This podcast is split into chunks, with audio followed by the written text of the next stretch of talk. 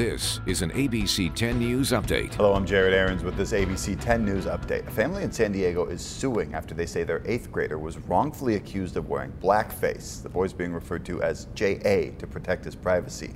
The lawsuit is against the Maryland's middle school principal, where the boy goes to school, and the San Diego Unified superintendent. It claims that paint you see on his face is really eye black, quote, frequently worn by the professional athletes he admires. The lawsuit says several students were putting it on their face as a show of support at a La Jolla High School football game. A couple of days after the game, the boy was temporarily suspended from school and then banned from attending any San Diego Unified sporting event. The attorney representing the family says this is already having a negative impact on J.A. We reached out to the principal and the superintendent for comment and are waiting to hear back.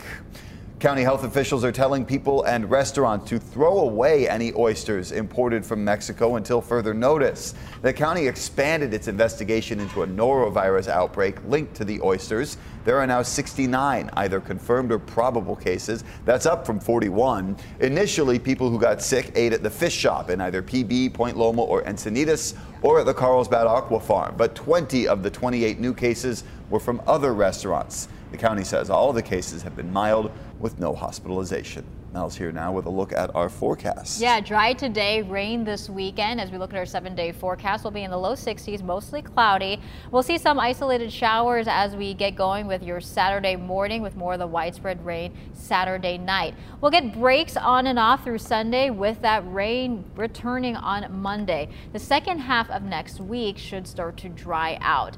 Upper 60s today for your Friday inland, with the upper 50s to low 60s here Saturday into Sunday. Jared.